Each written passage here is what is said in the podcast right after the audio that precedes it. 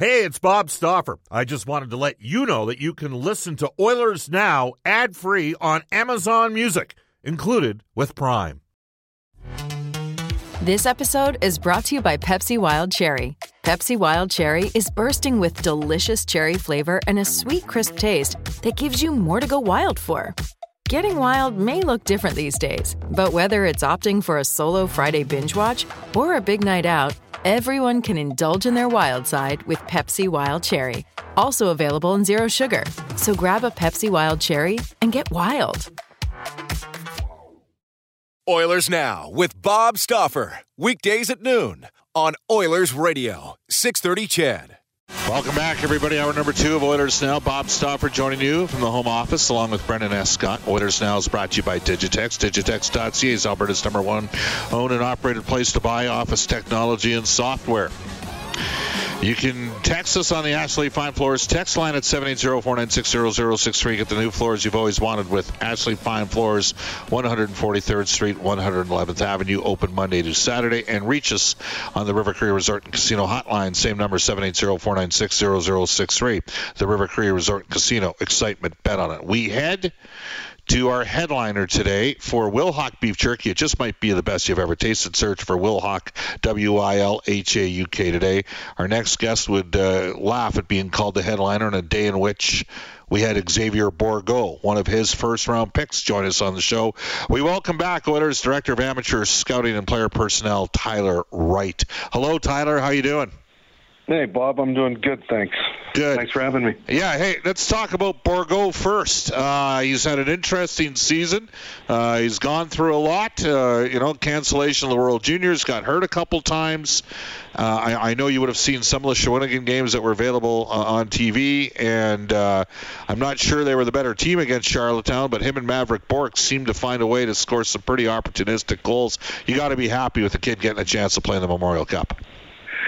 Yeah, absolutely. I think part of the development process is, making sure that these kids understand that, not kids, young men understand that, playing late into the, into the spring and early summer is a good thing. And it's a catch-22 because, they got to spend a lot of time in the gym. But at the end of the day, it's about winning and going through these processes of, fighting through injuries and, being down in playoff series and, they're down, 3-2 going into game 5 in Quebec City, and they end up winning the game to win the series.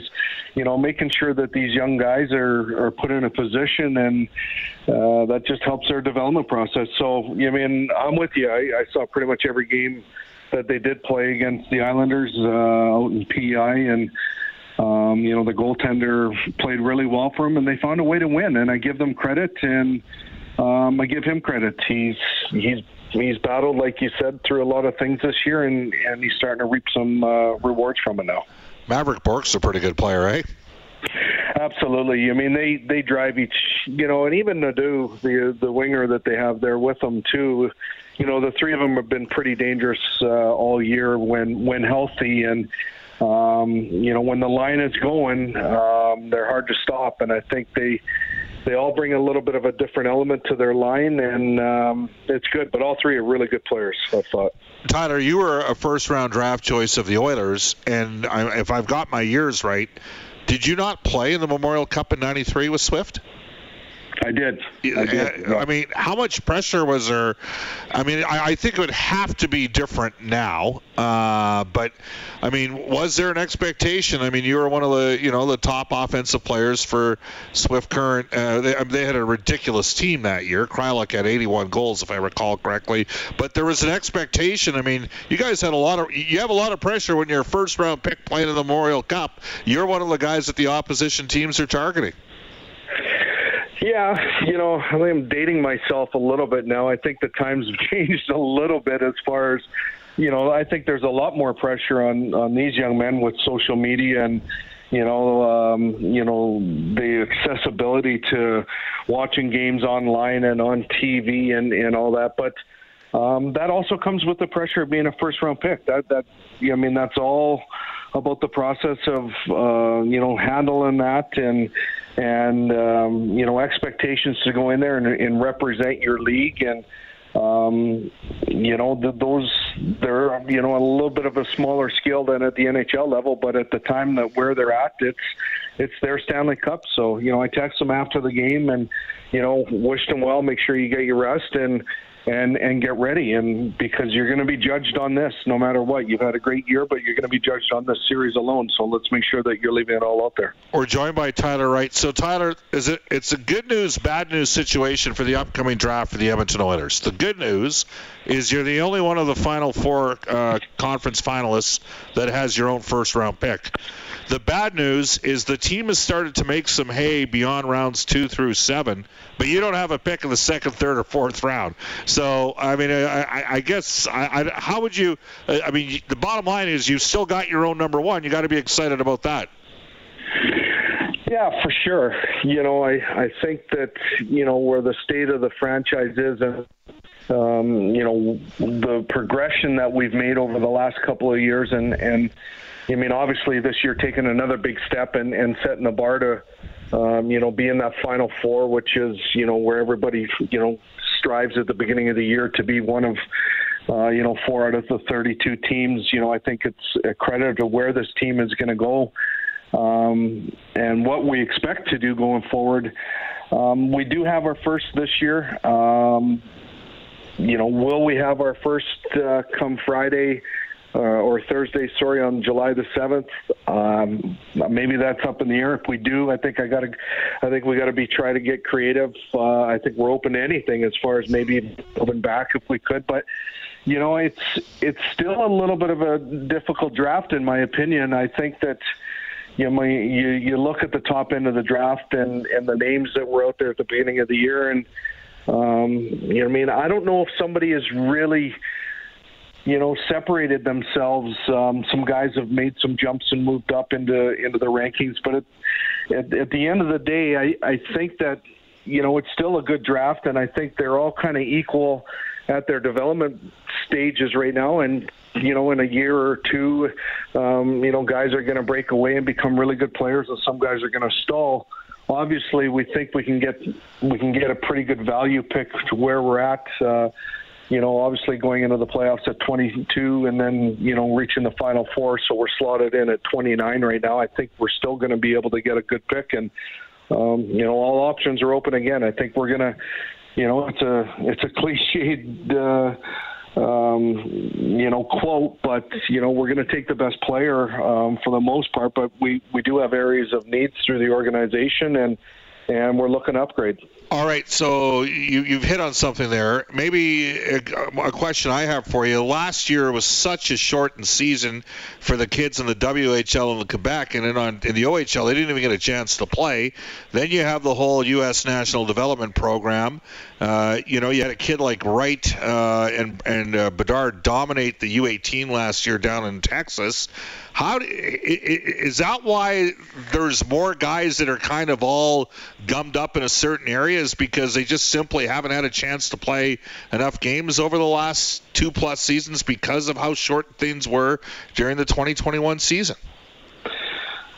Yeah, I mean, I can't say for certain, but it's definitely something that we've talked about. When you look at the growth of a 17-year-old or anybody, not just a hockey player at that point in time, any athlete for that matter, when you get, a year where you're not playing and you're not developing, you can be in the gym and you can simulate all you want. It's not the same as far as going out there and doing it. So I think that there's a little bit of, I think a delayed process, for some of these kids that never got to play. And I think that you're going to get good value with that. It's just a matter of, making sure you identify who those players are. Well, it's interesting. The WHL final is tonight, Game 6, and the Oil Kings are loaded with former, guys that have already been selected in the first round the last couple of years. Seattle has 3 guys that are probably going to the top 45, and I'd probably suggest two that are going to go in the first round. You know, I would think Korchinski and Schaefer end up being first-round picks. Was Schaefer on anybody's radar screen, Reed Schaefer from Seattle, Tyler, this time last year as a potential first three-round pick in the draft? Yeah, I think, you know, he's a late birthday. He's 5-6 days from being in last year's draft, right? So, for that, you know, he's on the radar a little bit more. As far as projected to where he's going to go, I guess that's always up to debate. But has had a tremendous year this year. You know, I think he ended up with 32 goals. He's a big man. He's played really well through this whole playoffs, as has the whole team, really, for that matter. And Korchinski, the other guy you're talking about is Gustafson. You know, he's had, you know, kind of an up and down year for the most part. He's been injured a little bit, but another skilled player that's had a good playoff run. So, you know, it's been a good playoffs for draft eligible watching. I mean, obviously Edmonton's kind of loaded up with picks. The guys have already been drafted for the most part. But, you know, I give Seattle credit, and they've been down in every series, and they're not going away lightly. And, you know, it's a big game tonight for the Oil Kings and for Seattle as well. Yeah, it's an interesting one. All right, given some of the limitations, and you don't have a full amateur scouting staff this year, you're down a couple scouts. How much more reliant have you guys had to become on video scouting? And I still think you need to see players. You know, there's a term, see them good, and I think you have to factor in a little bit of analytics and a little bit of video. But has it been more the case over the last couple of years because of the pandemic? Yeah, for sure. You know, I think, you know, I'm with you when I say that it's, you know, your eyes tell you kind of a lot more than, you know, live what it does on the screen, watching in, you know, in freeze frame and really, dissecting it a little bit. I think that there's a lot of factors that come into watching live viewings. I think seeing them at home and seeing them on the road, chips in certain situations, seeing them more in a hostile environment where it's a harder team to play against on the road and versus home. You know, I think all those things kind of come into factor. You mean everybody kind of feels a little bit more comfortable at home when you're playing in your own dressing room and your own fans, and, you know, everybody's cheering for you. And so I think all those kind of things I take seriously, and I take into consideration that maybe you don't get on video or on feed. But it's still it's a tool that we use. We use some analytics. You know, numbers as far as, you know, goals for expected and all that stuff. And, you know, it's a part of the process. Is one more important? No. But it's part of the process to help you get to the final decision. And, you know, ultimately you have to make the decision. Letters head director of amateur scouting, Tyler Wright, who oversees player personnel. And on that note, I'm going to ask you about a couple of your former picks. So you've ran the last two drafts for the Edmonton Oilers. You got Carter Savoy, 100th overall in the fourth round in 2020, and Matvey Petrov in the sixth round, 180th overall in 2021. Worth taking a swing on guys with higher offensive ceilings, Tyler? What do you think? Yeah, that was kind of the theme, you know, in that scenario. I think also you look at kind of the depth of where we were at that time in the organization. You know, we kind of were a little bit heavy depth. You know, obviously Dylan Holloway was our first pick. You know, we were kind of, you know, under the salary cap crunch a little bit when we first came in here and tried to go with some cheaper players. But, you know, with the, you know, as we've kind of gone along and, you know, the Hymans have come in and the McLeods have taken a step and, you know, and then you see the growth of Bouchard and you see the growth of Broberg this year. And I'm leaving names out, but, you know, the real exciting thing for myself and in the position that I am, it's a big puzzle piece. And every year that you're trying to find these pieces, and I'm not saying put them in, but you got to clump them into an area where, you know, somebody at the end of the day has to be able to play for us. We have to make the right picks.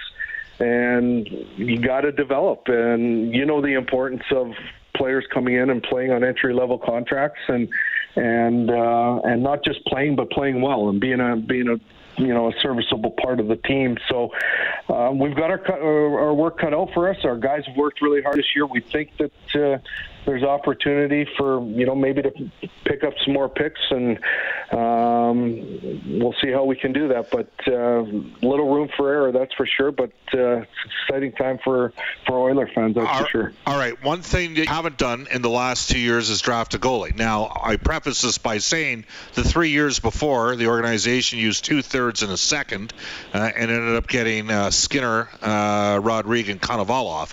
But in the last 2 years, you haven't drafted a goaltender. Since the 05-06, you know, the return to play from the lockout in 04-05, you know the numbers. I think there's only really been one team that didn't flat out either draft or develop their own goaltender that ended up winning the cup, and that was Detroit in 08 with Hasek. So on that note, would you be open to using a 5th, 6th, or 7th round pick potentially on a goalie? Absolutely, and I would be open to, you know, 29 being a goalie. You know, I think we look at, you know, every scenario. Obviously, we ran into that scenario last year a little bit. But at the end of the day, we decided to move back, and you know, was another situation where we didn't have a lot of picks, and we were able to pick up a big defenseman and Luca Munzenberger, and still get our guy that you know, we had ahead. So. No, I mean, we look at this. We look at the development stages of, you know, where our organization is, and Stu Skinner and what his development process has been. We've signed, you know, a top college goalie this year in Ryan Fante and Oliver Rodriguez, you know, who's another young guy that, you know, that needs to play some games.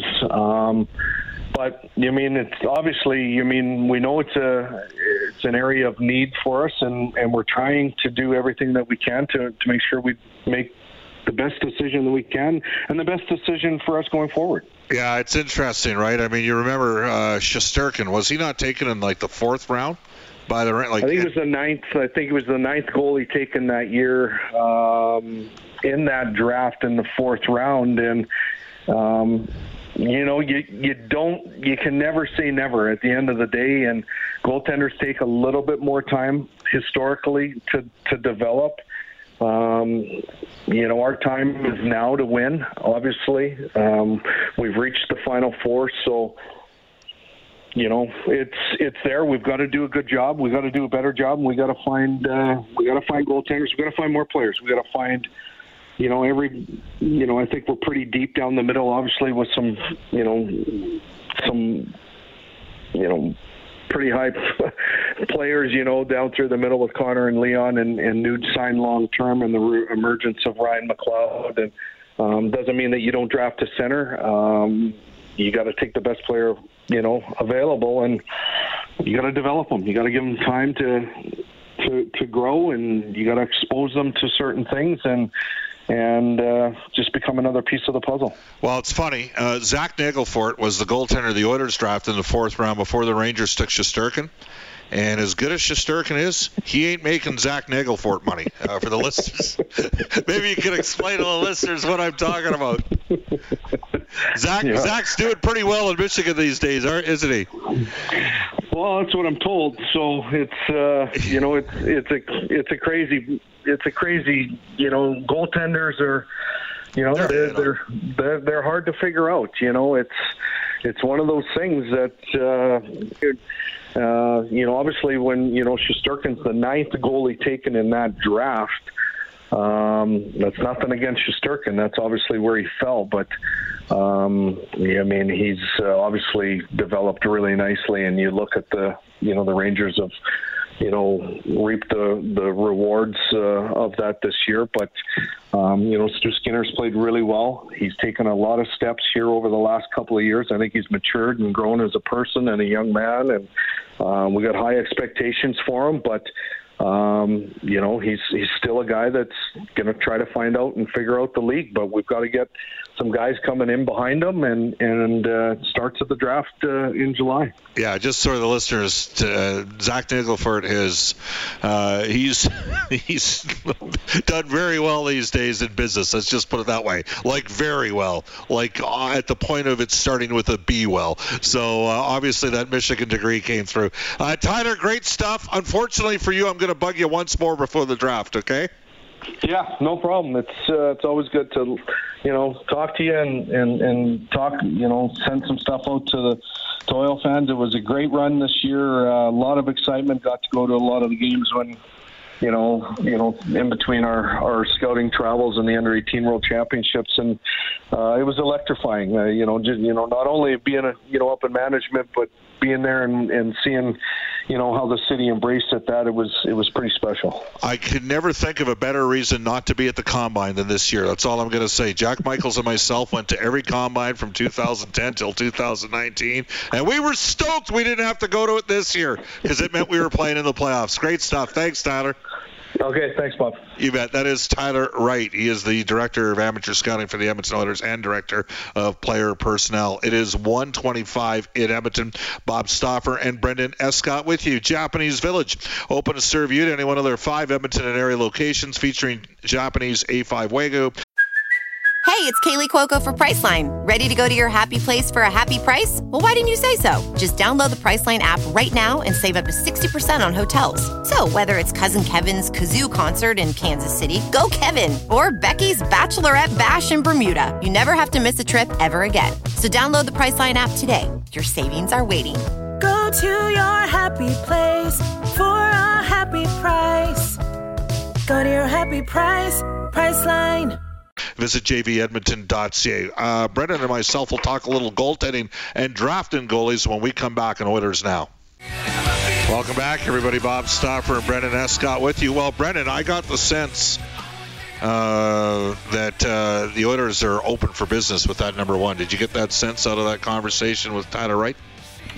Yeah, and it's exciting to hear that. I'd have to look at where the goaltenders fall, and I guess you don't want to throw Stuart Skinner out with the bathwater, but to hear him talk about what they could do in terms of drafting a goaltender here and trying to strike it late, that's exciting as well. Yeah, it's an interesting one. That 2014 draft, which was in Philadelphia, the Oilers hit the home run. They got Draisaitl third, but they took two goaltenders. Zach Nagelvoort out of Michigan, he basically lost his starter's job the next year. He is a money guy. That's all I'm going to say. Money guy.